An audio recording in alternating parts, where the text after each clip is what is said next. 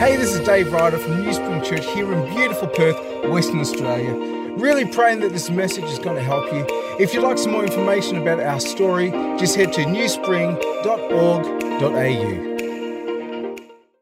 Morning, church. Great to be with you on another fantastic Sunday. Really hope you're ready to work some scripture and, and actually hear from God as we dig into our current series, which is called Real Church Problems. Um, we're going to be in Revelation chapter 2. How about you get your Bible ready, um, get your mind in, in a posture of alertness because we've got a bit of work to do today, but I guarantee it's going to be worth it. You know, the term Trojan horse, it's a metaphor that we use in our current day, um, even today in 2020. It's a metaphor that's found its origin in the mythological story of the Trojan War between the city of Troy and the Greeks. And one rendering of the story is that after 10 years of fruitless battle, the Greeks actually thought, you know what, we're going to actually approach this war in a bit of an unorthodox way. So what they did, they called one of their, uh, their master carpenters. His name was Epeius, and he said, "Would you come and will you build a huge hollow wooden horse?" And after this hollow wooden horse was built, they actually presented um, this to the city of Troy. They presented it and they left it at the city gate and said, This is a gift to you, this is a gift to one of your gods. And then they left the scene as if to, uh, to say, We're leaving this war, we're leaving this battle. Now, there were some people inside of the city gates, inside of the city walls, who were very, very suspicious. They said, No, this is a trick. Get rid of the horse. But there was a majority said, No, this is okay. And they brought the horse in to the city, um, inside of the um, city walls. That night, unknown to everyone else in the city who was sleeping, unknown to them, inside of this huge hollow wooden horse, there were some Greek warriors, some soldiers. So while everyone else was sleeping, these Greek warriors, they got out of the horse and they actually unlocked the city gate from the inside. And on the outside were the rest of the Greek warriors who had now returned from the island they um, allegedly um, had um, deserted too. And you know the rest of the story, as they say, it is mythological history. The term Trojan horse has become part of our modern day vernacular. It's this understanding that something has come from the outside. There is something destructive that has come from the outside, and it has deceptively worked its way onto the inside, and as a consequence, there is destruction that is now happening. As a result of this thing, which was from the outside working its way to the inside, something has been compromised. It's a real problem in the world of computer programming. It's actually a really p- big problem when it comes to churches. And it was a real church problem for the church of Pergamum the problem of compromise. We're going to read from Revelation 2. I'm going to read from um, uh, verse 12. I'm reading from the NASB today for a particular reason. Verse 12 says this And to the angel of the church in Pergamum, write, the one who has the sharp two edged sword says this I know where you dwell, where Satan's throne is, and you hold fast my name. You did not deny my faith even in the days of Antipas, my witness, my faithful one, who was killed among you where Satan dwells. But I have a few things against you, because you have there some who hold the teaching of Balaam, who kept teaching Balak to put a stumbling block before the sons of Israel, to eat things sacrificed to idols and to commit acts of immorality. So you also have some who in the same way hold the teaching of the Nicolaitans. Therefore repent, or else I am coming to you quickly, and I will make war against them with the sword of my mouth. He who has an ear to hear, let them hear what the Spirit says to the churches. To him who overcomes, to him I will give some of the hidden manna, and I will give him a white stone and a new name written on the stone, which no one knows but he who receives it. The city of Pergamus was the capital of Asia Minor. It was renowned for its political power, for its intellectual achievement, and also for its pagan worship. It was a really wealthy city that was given over to luxury, was given over to fashion, and it had a couple of big boasts. One of its biggest boasts was that it had this library of over 200,000 volumes. And this is a day well before the printing press. So you could imagine the effort and what it took to actually have volumes that exceeded 200,000. That was an incredible thing. A second feature of this ancient city was that it had so many pagan temples. So, throughout the city, wherever it was, where you would actually see, you would hear, and you would smell, you would even touch, intellectualism was everywhere, and there was just idolatry that was dripping on every street corner. And it is in this particular city that a church is planted, the church of Pergamum. Now, listen to how Jesus begins his address to this church. And to the angel of the church in Pergamum, write, the one who has the sharp two edged sword says this once again, before addressing any issues, before actually bringing any correction, Jesus is wanting to broaden their vision of who he is. And he starts talking about swords, which don't really mean too much to us. I mean, in 2020, we look at a sword and we might say, that's nice, but we kind of think to ourselves, yeah, that actually belongs in a different age, in a different culture, in a different era. But for the original hearers of this letter, they knew immediately what that word sword or what a sword um, symbolized in their current culture. It symbolized rulership and it symbolized authority. And what's really interesting is the type of sword that Jesus explains that he is the one who is holding this type of sword. Very different to the type of sword that they would have been um, seeing every single day. They would have seen the Romans, and the Romans had a very particular sword. In fact, history tells us that the design of the Roman sword was actually part of the genius of their dominance.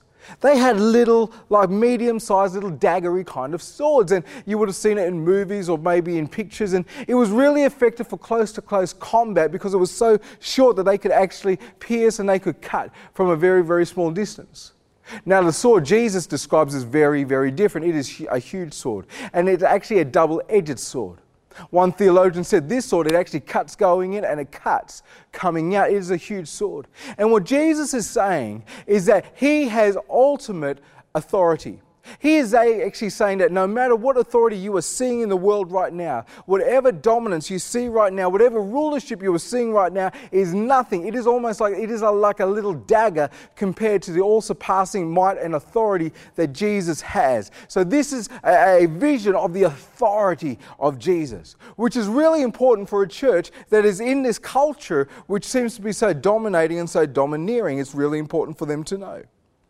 And after this, Jesus, once again, he gives them this huge compliment. He says in verse 13, I know where you dwell, where Satan's throne is, and that you hold fast my name and did not deny my faith, even in the days of Antipas, my witness, my faithful one, who was killed among you where Satan dwells. So Pergamum's not as big, not as large as Ephesus or, or, or Smyrna, because it's not on the coast as you're probably looking right now uh, um, Ephesus and Ephesus and Smyrna, they, they were on the coast. There was a great um, place, cities of trade and commercial. But Pergamum, it was not located on the coast, but it was the center for education. It was a center for the arts, and it was a center for pagan worship. Its most popular deity, we still have um, evidence of this deity today. It was a serpent god who was renowned to supposedly healing the sick. And we still have coins we've discovered and we found of this serpent actually engraved in it. So, from all around the world, all around the known world, people would actually come to Pergamum for, um, to receive healing. Um, so, it meant there was lots of people always around. There was also this really dominating altar where people would come and they would worship Athena and Zeus. So, so all over, wherever you look, there was evidence and there were structures and there were altars where pagan worship uh, was actually um, done throughout the entire city. And above this, of course, were the demands of Caesar, that Caesar would be worshipped. So you can understand that this is a really, really hard place for Christians to live. This is the kind of city, the kind of place where every single um, intersection of your life is actually met with pagan worship. Doesn't matter if that's socially or in your workplace or even like going out and celebrating, having festivals. Whatever society did, there was an intersection with pagan worship. So what do you do as a Christian? When your allegiance is not to Caesar, when your allegiance is not to a pagan god, but your allegiance is to Jesus Christ, all of this stuff was intertwined, and this really made life very difficult. And this is the reason why Jesus says, I know where you dwell. I know where you dwell. This is a church that is living in a place where there is this conflict, where there's this increasing intolerance to Jesus' church, to the point that at least one of them, one of their brothers, Antipas, has already been martyred. And even as you kind of look to this, look, look at the kind of um, language that Jesus is using. I know where you dwell, where Satan's throne is where Satan's throne is. Jesus is letting them know, I know that this isn't just any ordinary place. Because whatever we may interpret that to mean, Satan's throne, every theologian can appreciate and agree on this. The closer you get to a throne, the more intense the power or the authority of that throne is. And for Jesus to say, I know where you live, I know where you dwell, you are right there, smack bang where Satan's throne is, the intensity is red hot. And Jesus knows all about that. He knows all about that. And what he goes on to say is really, really interesting and really, really important, and a reason why I'm using the NASB um, translation. Verse 13 I know where you dwell, where Satan's throne is, and you hold fast my name, and did not deny my faith, even in the days of Antipas.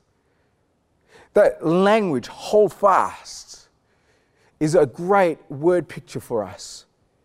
Because Jesus is saying that even though you are in the midst of it, even though you are right next to Satan's throne, you hold fast. You hold fast. But in the same way that people are holding fast, there's also a complaint. There's also a complaint. Many in the church, this is what's happening, many in the church are holding fast to Christ. But there are some who are holding on to something else, and it's caused compromise within the church. From verse 14, we read, But I have a few things against you because you have there some who hold the teaching of Balaam and kept teaching Balak, or who kept teaching Balak, to put a stumbling block before the sons of Israel, to eat things sacrificed to idols, and to commit acts of immorality. So you also have some who, in the same way, are holding the teaching of the Nicolaitans. The praise, the commendation is actually for the many who are holding on to Christ. The complaint is for the some who are holding on to something else. And in order to actually expose this real church vulnerability, this real church problem, in order to bring that to the surface, the Apostle John actually uses a story which would have been very familiar to, uh, um, to the church at the time and should be really familiar to us, by the way, as well. The story which is found in Numbers 22, the story of Balaam and Balak. And what happens in Numbers um, 22 is that we have the scenario that Israel's moving from the wilderness and they are approaching the promised land. And as they are moving towards the promised land, they are in uh, uh, war and they are taking territory. And what Yahweh, what God is doing, He has blessed them to such a degree that they are taking territory after territory after territory. In fact, even the times when they're being ambushed, they're still having victory because God's hands upon them. And all of the other nations are watching this, they're seeing this, they're acknowledging something is up here. And then they come to the cusp of the territory of Moab. And the king of Moab is looking at this, and as you can probably understand, he's feeling a little bit concerned about this. So we read in verse uh, in chapter 22 of Numbers, verse 2 to 3, uh, about Balak, the king. Balak, son of Zippor, the Moabite king, had seen everything the Israelites did to the Amorites. And when the people of Moab saw how many Israelites they were, they were terrified. So Balak, he's seeing this, he's knowing this is happening. And he reasons to himself that the reason why Israel is having such decisive victory after victory after victory is because their God, Yahweh, has blessed them. It's the blessing that he recognizes. That is why they are having such a decisive victory after victory after victory. So he thinks to himself, this is what I need to do in order to have a chance. I need to get a prophet I need to get someone who would actually bring upon a curse in the name of Yahweh so that I at least have a chance. So, what he does is that he sends officials and he sends money to a prophet whose name is Balaam. And he sends all of this. And Balaam uh, uh, receives these officials and, and they say, Will you come to Balak and will you actually do this? So Balaam goes to God and God says, Don't go. So Balaam comes back and says, No, you're not going. Balak doesn't uh, receive that, so he actually sends more officials and sends more money. And at this time, um, Balaam actually goes to God, and God says, Okay, well, you can go, but only do what I say. Only do what I say. Yet God was not pleased with the heart of Balaam. So what happens is Balaam goes to um, Balak, and Balak actually takes him to this high place. Build seven altars where they can see the entirety of the Israel army. And he says to Balaam, Okay, I want you to curse the armies of Israel. Balaam goes to God, and God says, I'm not going to curse them, I'm going to bless them. So, so Balaam, instead of cursing them, actually blesses them. Comes back to the king. The king's uh, understandably a little bit agitated. I asked you to curse them and you bless them. This is the complete opposite to what you're supposed to do. So he takes them to another high place, and in this high place, they can't see the entirety of the um, Israel army, only a portion. Because Balak's thinking, okay, if you can't curse 100%, maybe you can curse 40%. 40% I might have a chance. So does the same thing, builds seven altars, says to Balaam, Can you curse him? Okay, Balaam goes to God. God says, I'm still not going to curse him, I'm going to bless him. Second time, instead of getting a curse, Israel gets a blessing. And you can understand the king is getting really red hot at this stage. So they go to a third high place, and in this third high place, they can even see a smaller portion, maybe, possibly with a smaller portion, at least maybe 10% might be cursed. Same thing happens. And instead of being cursed, Three times Balaam blesses the armies of Israel. Balak the king is enraged. He threatens to send Balaam away with no money whatsoever. You did not do what I asked. And as you read this, you're thinking, wow, this is incredible. There was this, there was this plan, there was this strategy to, to destroy Israel, and they didn't even know about it. And behind the scenes, God is still working, God is still protecting, God's hand is still upon them. Yet, as we read the story forward, Israel almost get defeated. Something happened. Something happened.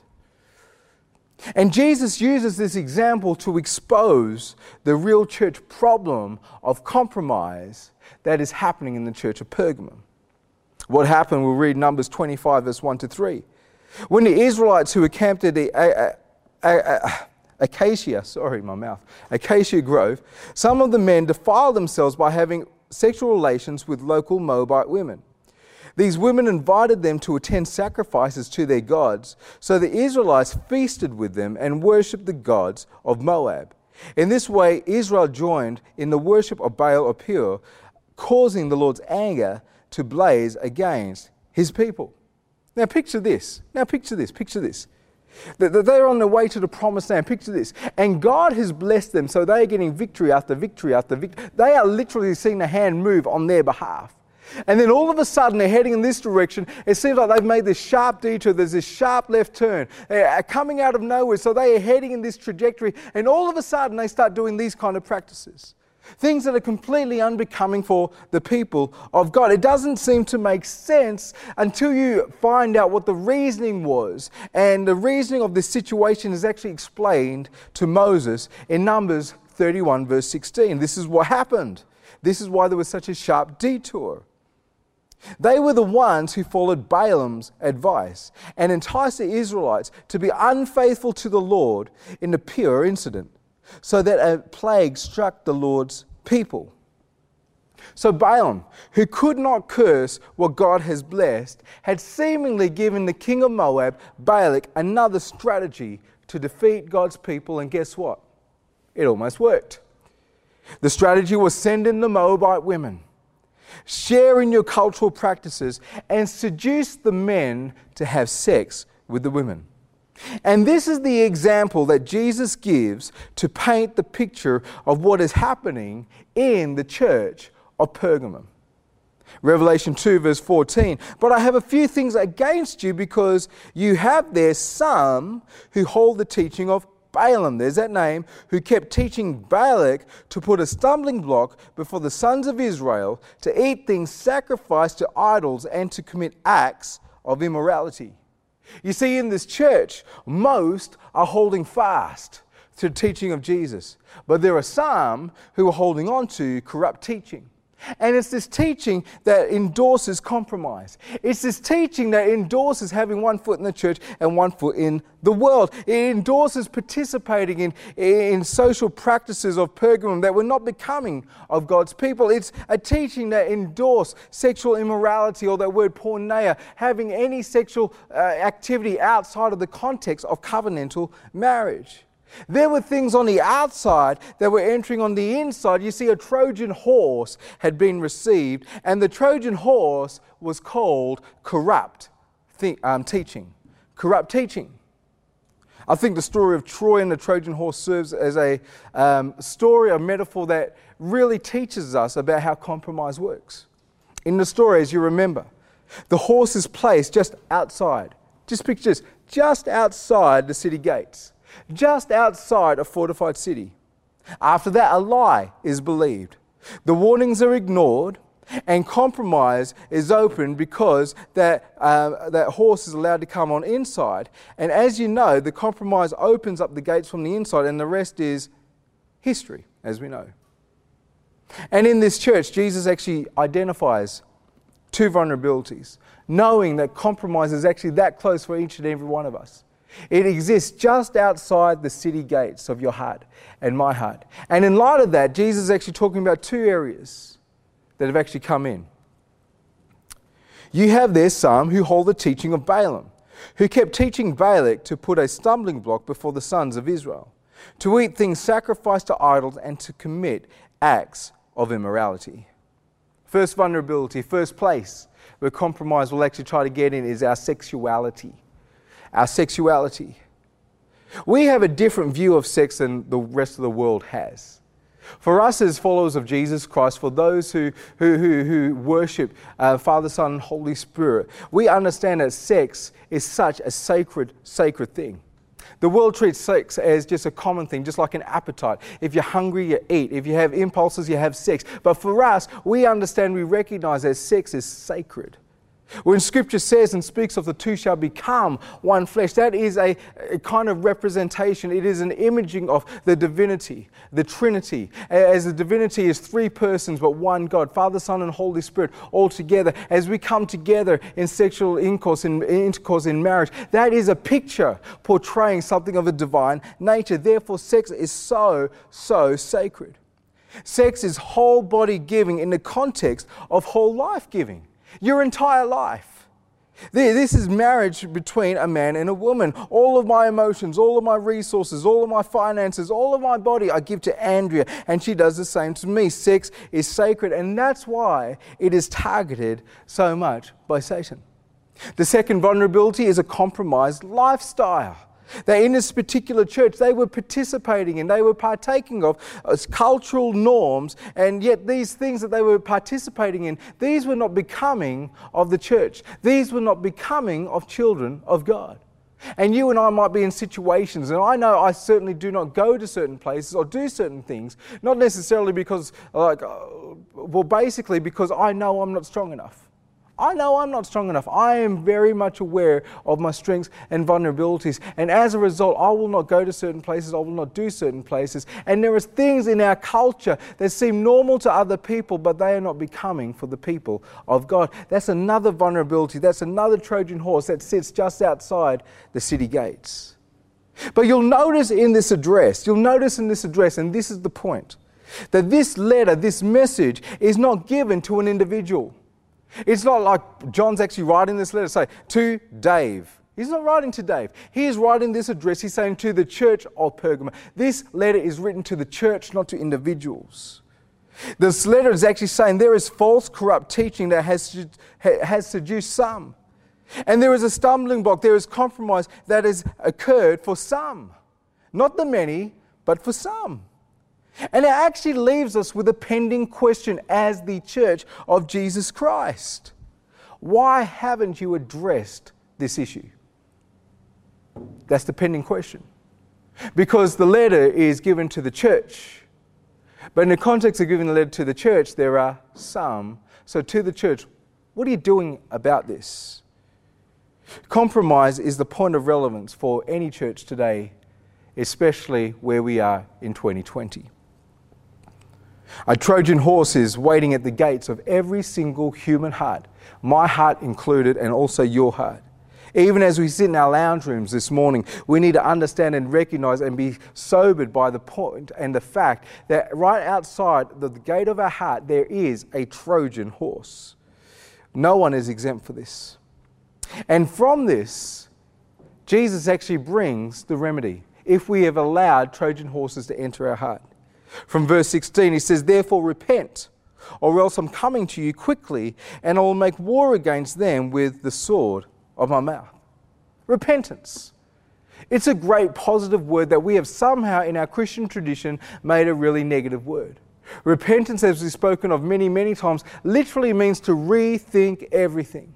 When Jesus says the kingdom of God is near, therefore repent, he is saying, in light of God's kingdom, in light of Jesus' reign, Imagine what it would look like right here, right now, if Jesus was king. Well, in light of that renewal of your mind or in light of that imagination, rethink your entire life.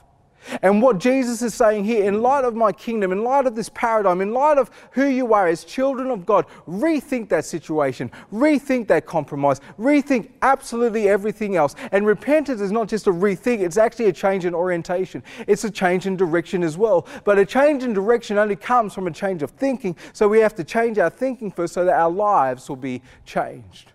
And the scripture talks so much uh, about this thing, uh, about repentance. What's the goal of repentance? Well, um, last week I think it was in our Zoom prayer meeting at 6:30 in the morning, um, this scripture came up and it really highlighted what the goal of repentance is. Ezekiel 14 verse 5 says this: "I will do this too. Get this. I will do this to recapture the hearts of the people of Israel, who have all deserted me for their idols." A lot of people asking the question, "God, what are you doing right now?" The whole globe is paralyzed. What are you doing right now? Well, I think the answer is pretty simple when it comes to his church. He is wooing his church and he is wanting to recapture the hearts of his church. Because Trojan horses, they come unexpectedly.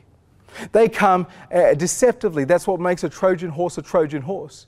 You and I have been in places where we have let things in those city gates of our hearts and compromises happen, every single one of us, and we did not mean to do it. There was a deception, there was a lie that we believed, and all of a sudden, something from the outside came to the outside. Trojan horses are everywhere. And when Trojan horses come in, and when our hearts are compromised, our affection, the affection of our heart, is weakened, and our affections lead to other places other than God. So God is wanting to recapture our hearts. And God doesn't want to recapture our hearts so that our hearts are, are strong for Kalamunda Church of Christ. I hate to tell you that. And He doesn't want to capture our hearts so our hearts are strong for New Spring Church. I hate to tell you that. He doesn't want to capture our hearts so our hearts are strong for all these other things. No. God is wanting to capture our hearts so our hearts are strong for Him and Him alone. That's what he's doing right now. He's wanting to capture our hearts, that our hearts will be strong for him. Proverbs 4:23 says, "Guard your heart above all else, for it determines the course of your life." It determines. The state of our heart determines absolutely everything. And when Trojan horses come and when compromise comes in and our affection is turned away from Jesus, well, that sets a course and a trajectory for our life. Therefore, God says, Return to me, repent, let me recapture your heart so your heart is strong for me and me alone. And that will determine the course of our life. And we find again that this correction is met with hope. Don't you love that about the Lord? That whenever He comes, I mean, the, the Word of God does say that He, he disciplines those He loves. He dis- I mean, if you've ever been in a place where you've never been disciplined from the Lord, you should be worried. It's like, Jesus, like, am I yours or not? and when we are disciplined from the Lord, we should actually say thank you. I, I may not have liked it, but at least I know that you love me and I'm yours. But every time that God brings discipline, every time He brings correction, is always given with hope. It's always given with hope. Verse 17 says, He who has an ear to hear, let them hear what the Spirit says to the churches. Again, to the churches. To him has overcome, to him I will give some of the hidden manna, and I will give him a white stone and a new name written on the stone, which no one knows but he who receives it. Right here today, let's make no mistake about it. There are Trojan horses that are waiting right outside of our hearts, right outside of those city gates, right outside of those fortified cities, your heart and my heart today. And for many of us, we hold fast to the teaching of Jesus Christ. Amen. Praise God. But in our churches, we need to acknowledge and we need to know that there are some who have been deceived. And Jesus' question to his church is, What are you going to do about that? Are you going to act in such a loving way that you actually come alongside and you actually bring people who have been lost, who have been deceived, so they can be coming back to the right, righteous path? You see, this issue is not an individual issue, this is actually a church issue. Get this, this isn't even a senior pastor issue, issue per se. Now, there's going to be a senior uh, pastor issue and a leadership issue that's going to come later on. But for now, this is actually a church issue. I wonder if you've ever been deceived in your life. I have, many, many times. That Trojan horse has deceptively entered my heart. And from the inside, something was unlocked that allowed so much destruction to come in. And I need to let you know, me personally, I needed the love of other people to get me back on track. I needed a community of faith to come alongside me in love. And understand the ordering of these letters. Ephesus is all about love. Don't forsake love. Smyrna is about faithfulness, remain faithful. And now we come to compromise, but it all begins with love. Everything that we do as brothers and sisters in Christ must be done in love. Otherwise, you just become a Christian jerk. And let me tell you, we got enough of them around. I, I do not want to see Christian jerks in Kalamunda or New Spring Church. I want to see brothers and sisters in Christ who love each other enough to come alongside in love and in grace and say, you know what, I reckon you've been a little bit deceived right now. Let's go back to wholesome Christian teaching, good doctrine about Jesus Christ, and let's get our hearts strong towards Him and not strong towards other things in this world. See, this is the message to the church of Pergamum. And as we've already learnt, it's sent to the seven churches, which means it's sent to all churches. This is the message of Jesus Christ that is sent today to Kalamunda Church of Christ and to New Spring Church. That we would look out for each other because we have many who are holding fast. But some have let go, and some need to be helped on the journey of life in their spiritual walk so they would return to these godly, righteous paths so that their hearts, once again, would be strong towards the Lord. Let me pray for you. Father, we thank you for this word, this challenging word, but what a beautiful word. I pray for the hearts of our church, Lord, that our hearts will be strong towards you. Holy Spirit, come upon us now. Come and show us those places where compromise has entered in, that we would repent, that we would change our thinking. Come and capture our hearts, we pray. Come and shape us in this season as Kalamunda and New Spring, that we would be a church that's full of beauty and wonder and mystery and grace, Lord. Father, that we would be a public spectacle to this world, that those will come and they would behold and they would see our risen Savior, Jesus Christ. Come and do something magnificent and do something otherly in our lives, in our families, in our communities, in our churches, we pray today. In Jesus' name, amen.